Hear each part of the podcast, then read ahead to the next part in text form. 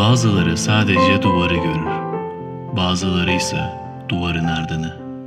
Psikiyatri ve duvarın ardı başlıyor. Merhaba herkese. Cengiz ben. Yeni bir podcast kaydında karşınızdayım. Bugün 14 Mayıs Perşembe. Ankara Çankaya Bahçeli Evler'den bu kaydı gerçekleştiriyorum. Bugün biraz böyle kriminal ve adli psikiyatri ilgilendiren bir konu konuşacağım. Bu konuyu seçme şeklim şöyle oldu aslında. Bizim böyle baba bir textbook'umuz vardır psikiyatride Kaplan Sadok. Onun böyle bir içinde yolculuğa çıkmışken böyle zaman zaman dolanıyorum textbook'ların içinde, kitapların içinde. Bazen hedefsiz dolanıyorum. Yani bir konuyu bile okumak amacında gezinmiyorum. Orada şöyle bir başlık vardı ilgimi çekti. Famous Name Cases in Psychiatry diye. Yani böyle işte ünlenmiş çeşitli psikiyatrik vakaları derlemişler. Tabii ilk aklıma şey geldi. Yani bu ünlü vakalar ne olabilir gibi. Önce şey sandım ya acaba ünlü isimler mi falan gibi. Aslında camiada ünlenmiş kişiler. Öte yandan psikiyatrinin o ilk zamanlarında yani ilk, ilk zamanlarından kastım işte 1800 yıllardan böyle almışlar. Biraz daha psikiyatrinin tıbbın içine girdiği zamanlardan ve tıbbın içine girmesini sağlayan vakalar almışlar biraz. Devamında da özellikle 1900 yıllara yakın işte daha analitik kuramcıların Freud'un vakaları var işte Küçük Hans, Dora, Anna o vakası gibi böyle vakalar var. Tabi onların o vakaların şekli biraz daha farklı. Yani onlar daha analitik kuramla açıklanmaya çalışılan vakalar ve bir şekilde çok da tartışmalı vakalar. Yani kim gördü, kim nasıl tedavi edildiğini biliyor. Onlar biraz tartışmalı ama tabii literatürde olan şeyler. Uzun uzun yazılmış vakalar. Aslında vakalar çok değerli bir yandan da. Yani böyle e, psikiyatrinin içinde ya da işte diğer tıp alanlarında da bir vaka sunumu yapmak baktığımız zaman kolay gibi gözükse de gerçekten vaka serileri, eski zamanlarda yapılan vaka serileri bize bu girişte olduğumuz yere gelmemiz için çok yardımcı oldu. Bugün biz otizme dair bir şey biliyorsak bu Kanner'in vaka serisiyle oldu. Kanner'in otizmli çocukları tanımlamasıyla oldu. Ya da pek çok buna benzer vakayı size söyleyebilirim. Ünlü vakalar da var ayrıca yani bu Freud vakalarının dışında işte Penis Gage vakası meşhurdur. HM vakası vardır. İlgi çekici olabilir. Belki onları da anlatırım. Bilenler bilir o yüzden şimdi onlara girmek gelmedi içimden. İşte bunlara böyle bakıyorken dedim ki yani burada ilgi çekici ne olabilir? Biraz daha modern zamana geleyim. Modern zamanda gerçekten neler olmuş diye baktım. Baktıklarım içinde daha böyle kriminal ve adli yönü olan vakalar ilgimi çekti. Çok da sadık ve böyle yakından dinleyen bir takipçimiz var bizim avukat bir arkadaşımız. O bana kitaplar göndermişti bir dönem. Birkaç ay önce adli psikiyatri ile ilgili bununla ilgili podcast yapar mısın diye. Ya ben de yaparım ama hani adli psikiyatri de zor ya nasıl yapacağım falan filan diye konuşmuştum. Ona da denk geldi. Yani onun da gönderdiği kitaplardan da faydalanmış oldum. Şimdi hızlıca başlayalım vakalara. Bugün konuşacağım başlıca 3 tane vaka var. Ve üçünün de ortak özelliği Amerika'da geçiyor olmaları ama bir yandan da gerçekten evrensel olmuş vakalar ve yakın tarihli vakalar belki televizyonda bir yerlerde de görmüş olabilirsiniz. Şimdi tabii bunlar biraz daha modern psikiyatri tarihinden olduğu için benim de ilgimi çekti. Yani bu vakaların işte mağdurları ya da rahatsızlığı olan insanları bir kısmı hala hayatta o yüzden ilgi çekici bence. İlk vakamız Kendra Webdale. Kendra Webdale talihsiz bir kadın. 1999'da şizofreni tanısı olan ama tedavi edilmemiş bir akıl hastalığı olan birey tarafından ne yazık ki öldürülüyor. Ölüm şekli ilginç.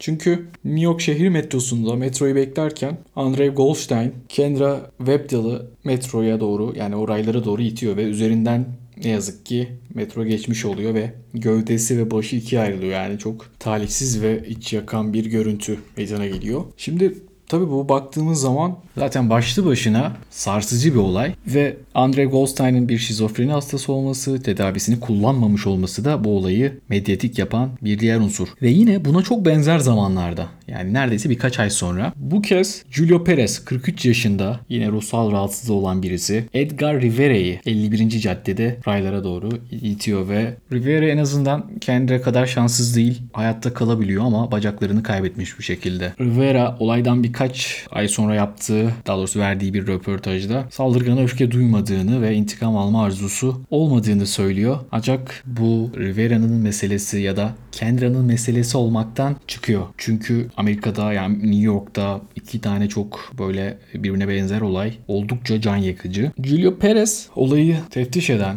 sorgulayan müfettişlere, polislere akıl hastası, akıl hastalığı olduğunu söylüyor ve Manhattan yukarısında bir erkek sığınma evi tarzı bir yerde yaşadığını söylüyor. Polis tarafından gözaltına alınıyor. Cinayette teşebbüsle suçlanıyor. Edgar Rivera da şey diyor yani e, ona acıyorum yani ona bir öfke duymuyorum. Çünkü ben hani bacaklarımı kaybettim ama o aklını kaybetmiş bir insandı diye en azından benim aklım var gibi bir şey söylüyor. Olgunlukla karşılıyor. Şimdi öte taraftan Amerika'da böyle basın, medya herkes ayaklanıyor. Dönemin valisi George Pataki tarafından ilk bahsettiğim Kendra Webdal adında ölen kadın için Kendra Kanunu çıkıyor. Yani onun adını verilmiş bir kanun çıkıyor ortaya. Ve bu kanunun destekçisi o bacaklarını kaybetmiş olan Edgar Rivera da oluyor. Güçlü bir şekilde bu kanunun varlığını destekliyor. Kendra'nın ailesi yine bunu destekliyor ve çeşitli sivil toplum örgütleri bu koalisyona katılıyor. Peki bu olayların sonucunda ne oluyor? Yani bu olaylar psikiyatri tarihini, Amerika'daki psikiyatriye bakışı nasıl değiştiriyor? Bu olayların sonucu olarak istem dışı ayaktan tedavi taahhütü ortaya çıkıyor. Akıl hastalığı olan kişilere yardımcı olmak için bir program kamu güvenliğini arttırmak için uygulanmaya başlıyor. Yani kamu güveni, güvenliği savunucuları belli pilot programını eyalet çapında almaya çalışan savunuculara katılıyorlar. Yani bir şekilde bireyin iyi olmasından ziyade kamunun güvenli olması adına bu tedavilerin olması gerektiği, biraz zorunlu olması gerektiği pek çok destekçi buluyor. Buna da biraz ismini yumuşatmak için yardımlı ayakta tedavi gibi bir şey isim buluyorlar. Tabii Kendra'nın yasası yani Kendra's Law yani adıyla anılan bu yasalar başta antipsikiyatri hareketini ve New York Sivil Özgürlükler Birliği olmak üzere birçok grup tarafından da farklı nedenlerle böyle daha muhalif karşılanmakta. Çünkü ruhsal rahatsızlığı olan insanların bu şekilde bir muamele görmesinin sağlık sistemine zarar verdiklerini ve tedavi istemekten insanların cayabileceğini söylüyorlar. Bunun biraz böyle ırkçı ve sosyoekonomik olarak önyargılı bir hareket olduğu eleştirisi mevcut. Tabi bir yandan biraz damgalamayı arttıran da bir şey işte ruhsal rahatsız olan insanların bir takım insanlara zarar verme ihtimali pek çok insanın da böyle korktuğu da bir şeydir. Yani işte bize zarar verebilir mi gibisinden. Elbette tedavi olmamış ruhsal rahatsız olan insanlardan buradan bahsediyoruz. Tedavisi olan insanların böyle bir durum onlar için söz konusu bile değil. Bu olay özelinde yani işte bu ruhsal rahatsızlıktan yazık ki zarar görmüş insanları olayın çeşitli insanlara bir şiddet olarak yansıması neticesinde de psikiyatri dernekleri de biraz böyle zan altında kalmaya başlıyor ve sonrasında onlar böyle biraz açıklamalar yapmak zorunda hissediyorlar kendilerini. Burada Bay Goldstein'ın açıklamalarında da biraz yer veriyorlar. Bir gücün onu ele geçirdiğini ve kendi kontrolünden çıktığını ve yani dürtülerini kontrol edemediğini ve bu nedenle buna benzer bir olayın yaşandığını anlatmaya çalışıyor. Ve pek çok çalışma şizofreni için uygun tedavi gören bireylerin nüfusun geri kalanından daha fazla şiddete eğilimli olmadığını gösteriyor. Çünkü Goldstein'ın geçmişine baktığımız zaman kendisi Kendra Web'de ile rayları atan insan. Yaklaşık 6 yıldır böyle tedavisiz kaldığı, işte oradan oraya oradan oraya çeşitli kurumlara başvurduğunu ama doğru düzgün bir takipte olmadığını,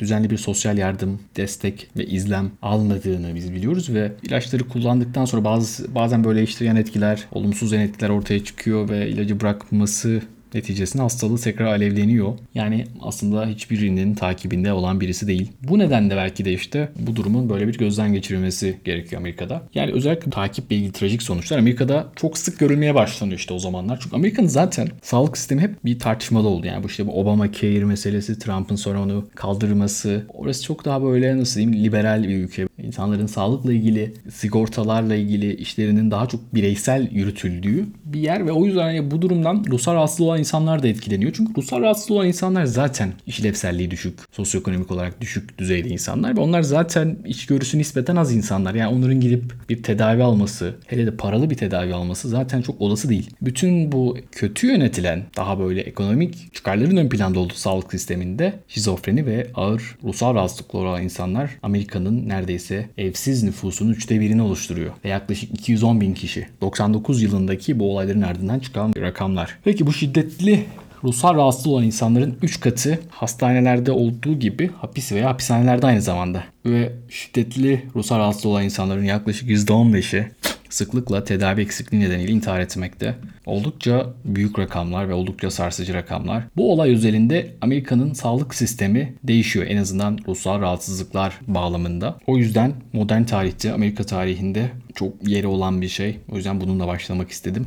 Şimdi daha da böyle sansasyonel bir vakayı anlatacağım size. Buna da Ramona vakası diyelim. Bu oldukça ilginç. Holy Ramona'nın başına gelenler, daha doğrusu başına gelmeyenlerin başına geliyormuş gibi olup babasının başına gelenlerin vakası. Şimdi Holy Ramona genç bir kız. Bütün talihsizlikler onun babasının başına geliyor. Geri Ramona'nın başına geliyor. Peki Geri Ramona kim? Geri Ramona önemli bir şirketin dünya çapında pazarlamasından sorumlu bir başkan yardımcısı. Yıllık maaşı neredeyse 400 bin dolar. Yani Amerika standartlarında çok varlıklı bir adam ve çok saygın bir adam. Stephanie Ramon ile evli. Kızı Holly Ramona Kaliforniya Üniversitesi'nde öğrenci ve kızı 1990'ların başındayken bulimia ve depresyon hastalıklarına sahip oluyor ve bu rahatsızlıkları için bir tedavi arayışına giriyor. Hastalıkları için Holly Ramona'yı 89 ve 90 yılları arasında Kaliforniya'daki bir tıp merkezinde tedavi görmeye başlıyor. Tedavisini üstlenen kişi o dönem Marcia Isabella adında birisi. Kendisi çocuklar, aileler ve evlilikler için bir danışman olarak hizmet veriyor. Ve böyle tartışmaların işte odağını başlatan, odağına oturan insan olmaya başlıyor. Diyor ki Stefani'ye ve Holly'e yani anne ve kıza bu bulimia diyor genellikle ensestin neden olduğu bir şeydir. Hatta bunu daha da ileri taşıyor. E diyor ki cinsel istismarın yeme bozukluğu yaşayan hastaların %60-70'ini etkilediğini söylüyor. Yani çok büyük rakamlar ve çok iddialı cümleler. Sonrasında tabii mevzu biraz daha büyüyünce bu sefer yine aynı klinikte psikiyatri şefi Richard Rose da Holly Ramona'yı tedavi etmeye başlıyor. Holly bu sırada babasının ona tecavüz ettiğine inanmaya başlamış zaten artık böyle yavaş yavaş. Ve Holly Ramona 15 Mart 1990'da annesinin de bulunduğu bu klinikte yani beraber oldukları bu klinikte Western Medical'de babayla karşı karşıya geliyor. Ve diyor ki işte babam Beni 5 yaşından 18 yaşına kadar taciz etti. Bana bu zaman zarfında tecavüz etti ve bununla ilgili suçlamaları yöneltiyor ve bu anıları 1989'da Noel'de evlerine yaptığı ziyarette babasının kendisine böyle cinsel yük, yüklü bir bakışından tetiklendiğini hatırlıyor. Onun tedavisini yürüten bu klinik şef Richard Rose da ona diyor ki biz senin bu anılarını tekrar bir kurtaralım, hatırla, hatırlamaya çalışalım neler oldu diye. Ve ona sodyum amital almayı teklif ediyor. Yani bu anıları hatırlayabilmek, hani hatırlayabilmesi için. Buna da böyle kurtarılmış hafıza terapisi deniyor. Bu kurtarılmış hafıza terapisini alıyor. Tabi böylece işte olay büyüyor. Bir şekilde böyle bütün bu anıları hatırlamak için böyle biraz hipnozvari bir tedavi. Çok da kanıtlanmış, rağbet gören bir şey de değil çeşitli sedatif, hipnotik ilaçları kullanarak bunu yapıyor. Bu durumların neticesinde ne oluyor? Olan geri Ramona'ya oluyor. Karısı onu boşuyor. Kızı ondan uzaklaşıyor. Tabi devam eden zamanda yani bu tuhaflıklar, işte bu garip tedaviler, garip yöntemler zaten çok kabul görmüş şeyler değil. Yani çünkü bu ekolün savunucuları travmatik anıların bilinçaltına gömülebildiğini ve mevcut davranış etkilediğini ve bunların geri kazanılabileceğini iddia ediyor. Ama böyle bir şey ne DSM'lerde var ne tanıs kategorilerinde var. Yani böyle bir rahatsızlık var ya da buna benzer böyle bir uygulama çok da böyle profesyonel akıl sağlığı dernekleri tarafından tavsiye edilmemiş.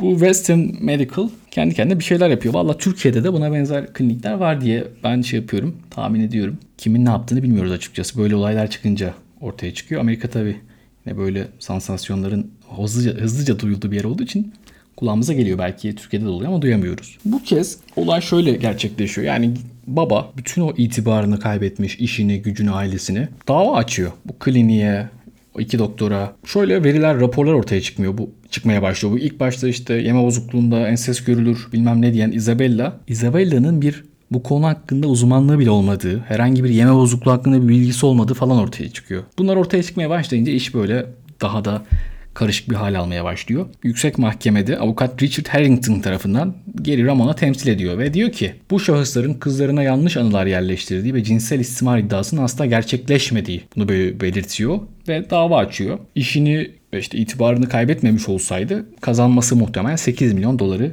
bu kişilerden istiyor. Şimdi bu ekolün e, savunucularından olan insanlar da bu davaya eşlik ediyor. Onlar da böyle beyanlarını bildiriyorlar. Leonard Ter baş olarak bu dava boyunca hizmet ediyor. Bu adam diyor ki işte Holly'e yani bu adam Holly'yi inceliyor ve bu işte abuse edilmiş halinin, kötüye kullanımın geri dönüşlerinin doğru olup olmadığı konusunda bir çapraz sorgu yapıyor. Yani aynı kendi yöntemleriyle tekrar kızı inceliyorlar ve Holly'nin bir köpek ile oral seks yaptığına dair bir bilginin doğru olmadığını belirtiyor çapraz sorgu sırasında. Daha sonra yine aynı duruşmada bu kez yeme bozukluğu konusunda Harvard Üniversitesi'nde çalışan ve bu konunun uzmanlarından olduğu bilinen Harrison Pop, bulimia'nın bir çocuğa cinsel saldırıya maruz kalmasından etkilenmediğini söylüyor. Yani bunun ensestle yeme bozukluğunun böyle bir doğrudan bir ilişkisi yok. 94 yılında yani bu davanın sonuçlanması 94 yılını buluyor. Jüri sanıklara karşı ona iki oy veriyor. Evet, baba Ramona davayı kazanıyor ve epey büyüklü bir tazminat alıyor. Tüm bu olayların neticesinde Isabella en baştaki o danışman kadın o Virginia'ya taşınıyor. Diğer doktor e,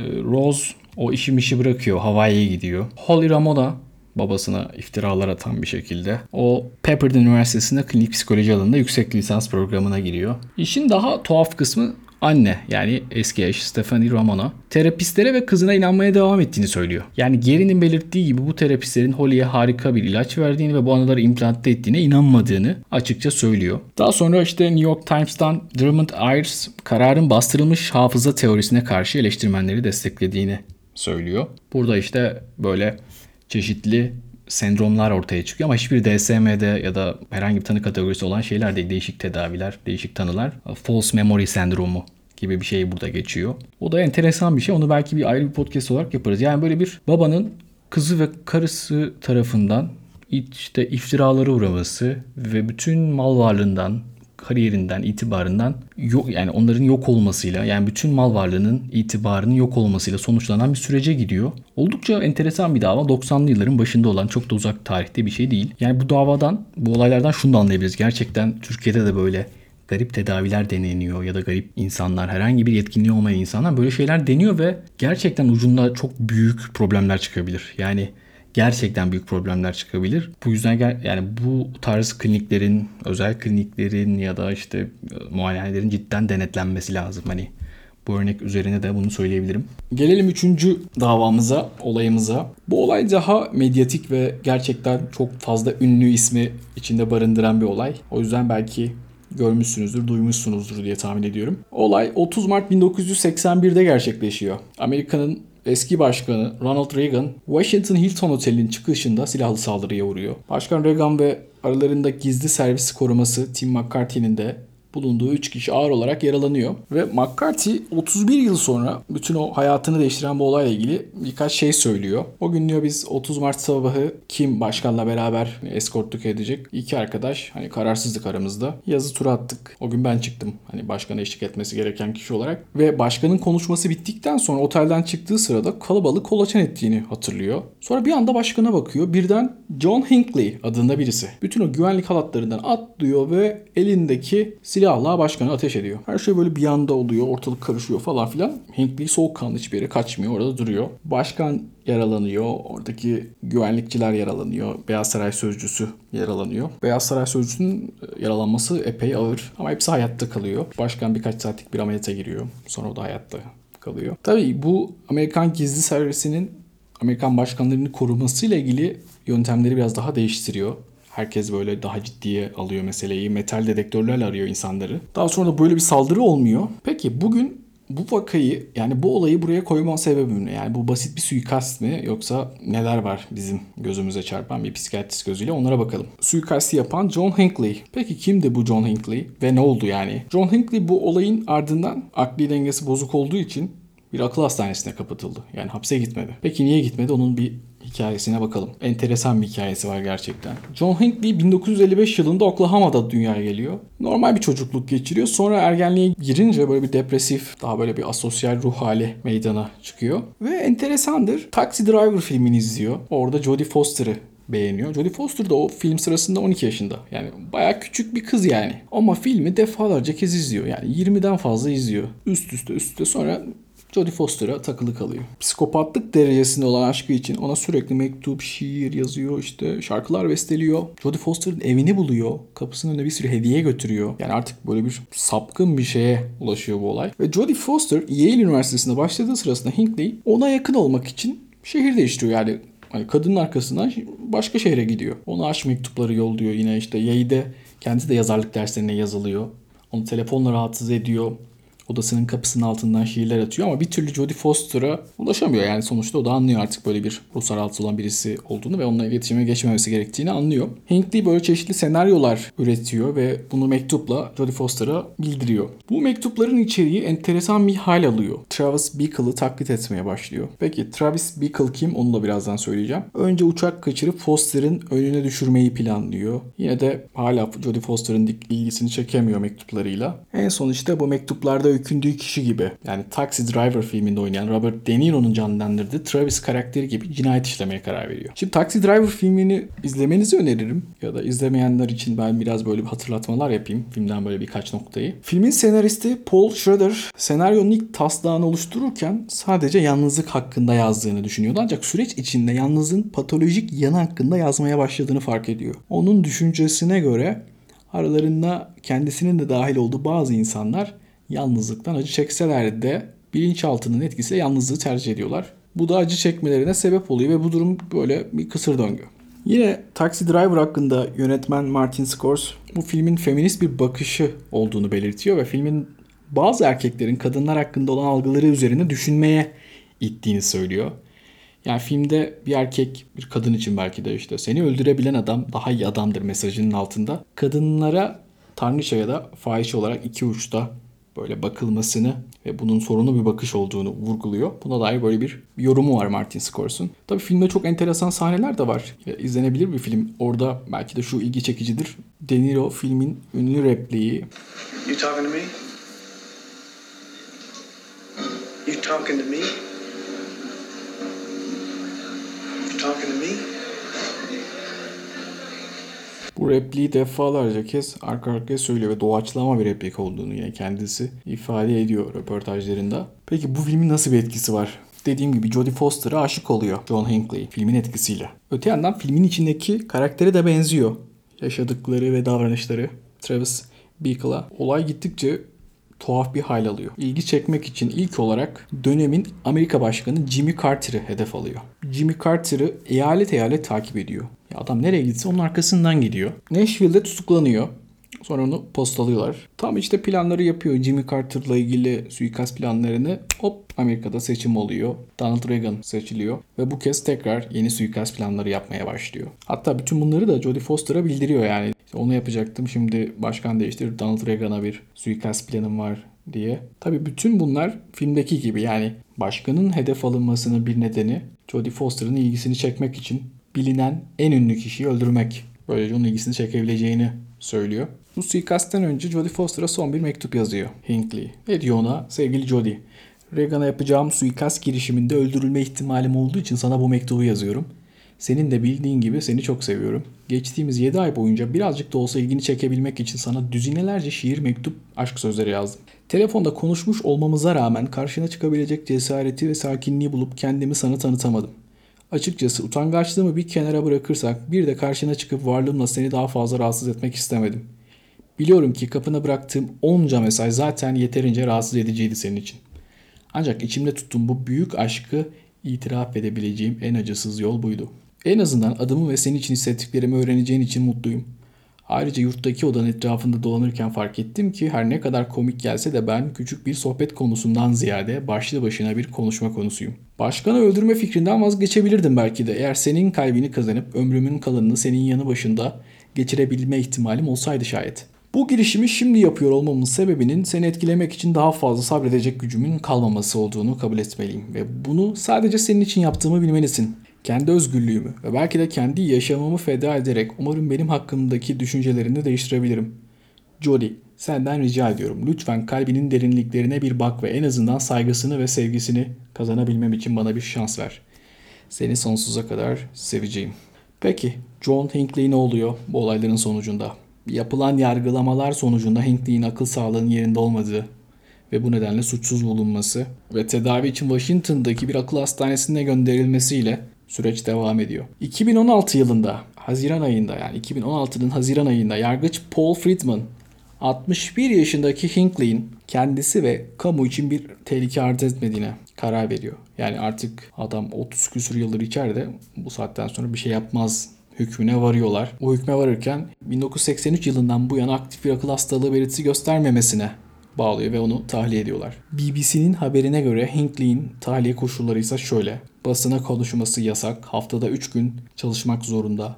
Annesinin evinden yaklaşık 50 kilometreden fazla uzaklaşamaz. Yanında ona eşlik eden birisi varsa bu mesafe 80 kilometreye çıkabilir. Ayda iki kez psikiyatrist kontrolüne girmek zorunda. Tüm bunları dinleyince ve tüm bunları böyle okuyunca gerçekten çok ilginç vakalar ve dünya altı psikiyatri bakışını, sağlık sistemlerini kökten değiştiren şeyler. Çünkü baktığımız zaman şimdi bunlar Türkiye'de olsaydı bu olaylar ne olurdu'nun şeyine yine benzer şeyler oluyor. Çünkü emsal durumlardan dolayı. Peki işte dediğim gibi bu ruhsal rahatsızlıklar için neler daha ön plana çıkıyor? Kamusal sorumluluk. Yani böyle bir kavram ortaya çıkıyor. Kamusal yükümlülük akıl hastasını kendisi ve başkaları için tehlikeli olan, temel ihtiyaçlarını karşılamayan, karşılayamayan bir kimsenin iradesi dışında hastaneye yatırılmasını içermektedir. hem akıl hastası olan kişinin kendisinin hem de bu kişinin yaratacağı tehlikelere karşı toplumun korunması gerekmektedir diye geçiyor. Ee, sonradan yani bununla ilgili çok fazla çalışma yapılıyor. Akıl hastalığı olan insanların işte diğer insanlara zarar vermesi, bir cinayete karışması gibi şeylerle ilgili çok fazla metaanaliz yapılmaya başlanıyor. Tabi araştırması zor bir şey. Çok fazla etik kaygılar var. 3 tane nispeten küçük randomize kontrollü çalışma içeren literatürün 2017'deki bir sistematik incelemesinde zoraki gönüllü tedavi, standart gönüllü bakım veya kısa denetimli taburculuklarla karşılaştıran hizmetlerin kullanımı sosyal işlevsellik veya yaşam kalitesi arasında önemli farklılar, farklılıklar bulamadı. Bu derlemede zorunlu olarak topluluk tedavisi gören kişilerin hem şiddet içeren hem de şiddet içermeyen suç mağduru olma olasılığının daha düşük olabileceği bildirilmiş. Genel olarak pek çok çalışmada da akıl hastalığı olan insanların suç işlemeye diğer insanlar kadar hemen hemen benzer oranlarda yakın olduğu çalışmalarda gösterilmiş. Hani o yüzden böyle bir korkulacak bir şey yani genel olarak yok. Yani sokakta sizi hiçbir ruhsal rahatsızlığı olmayan bir insan da öldürebilir. Durduk yere de öldürebilir. O yüzden tüm bu meseleyi ruhsal rahatsız olan insanlarla açıklamak oldukça zor. Benim için yapması çok zor bir kayıt oldu. Niye böyle olduğunu anlamadım. Biraz böyle adli psikiyatri, kriminal şeyler, ölümler çok da böyle günlük yaşamımızda olan şeyler de değil. Türkiye'deki adli psikiyatri daha çok işte askeri lise öğrencileri, polis okulu öğrencileri, onların böyle ruhsal rahatsızlıklarının olmadığını ispatlamasıyla ilişkili şeyler üzerinden döndüğü için yani bizim adli kurullarımız. Bu tarz vakalar çok olmuyor. Bunlar büyük vakalar. Belki Türkiye'de de tabii olan vakalar var böyle. Ünlü simalar Bakırköy'ün adli servislerine yatmıştır. Onlara çok üzerine araştırma yapmadım. Çok da düşünmedim Türkiye'de hangi vakalar olur, oldu diye. Peki buraya kadar dinleyen herkese çok teşekkür ederim. Kendinize iyi bakın. Hoşçakalın.